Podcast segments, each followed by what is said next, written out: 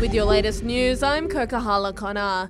We're being promised a plan on tackling energy prices will be handed down by Christmas. The Treasurer's appeared on ABC's Q&A overnight, fielding questions from stressed voters who are struggling with the cost of living. Jim Chalmers confirming he's looking at three options. The first path is something in the tax area. The second path is around subsidies, whether that to be to people or mm-hmm. to companies. And thirdly, whether there's some kind of change in regulation that can bring the price down down.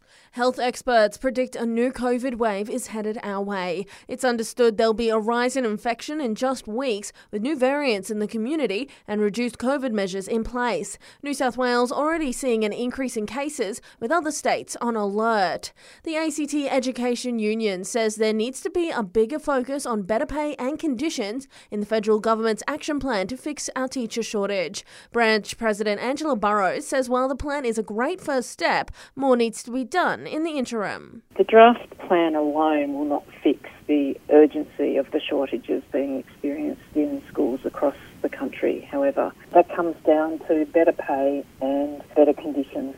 One of Australia's rarest butterflies has been found in our region. Previously only spotted in New South Wales' central tablelands, new populations of the endangered purple copper butterfly have been found in two areas of Namadgi National Park.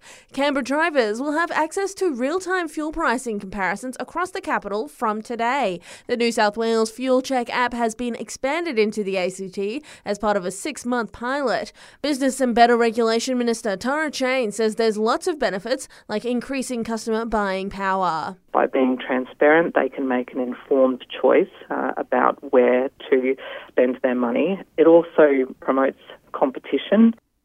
And grab those swimmers. Lake Burley Griffin's new beach and 650 metre boardwalk opens today. There's still more work to be done though, with work to start next year on a public park there. And that's the latest in news. I'll have another update for you right here later this morning.